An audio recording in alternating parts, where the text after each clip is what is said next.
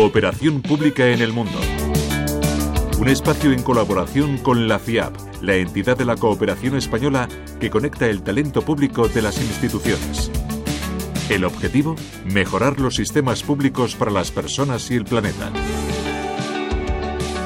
Contrabando, la trata de personas, el tráfico de migrantes, robo de automotores, narcotráfico tráfico de drogas, tráfico de armas de fuego, munición y la trata de personas. El tráfico de drogas, el contrabando de mercancías varias y documentaciones falsas. Hemos escuchado muchos, muchísimos de los delitos que se cometen en las fronteras, por ejemplo, entre Argentina, Brasil y Paraguay, y que ponen en jaque tanto a autoridades migratorias como a las fuerzas de seguridad.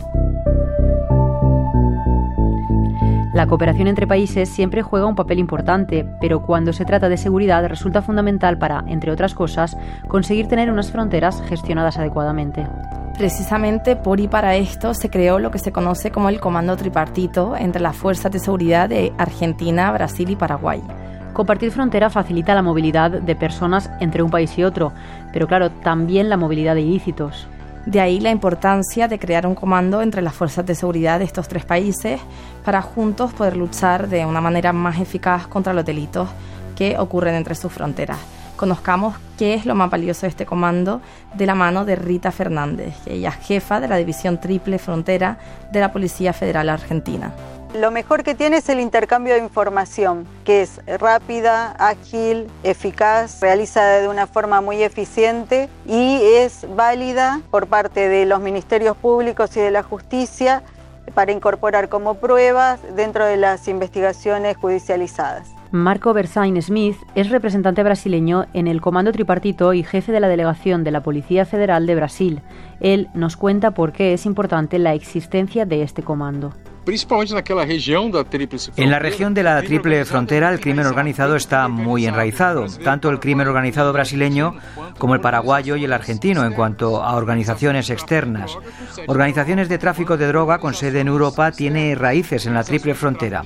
Entonces, si no cooperamos entre nosotros, hay menos oportunidades de cazarlos. No cooperarmos entre nosotros, no tenemos la menor chance.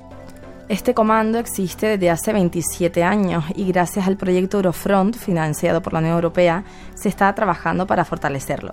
Rita nos cuenta en qué situación se encuentra ahora.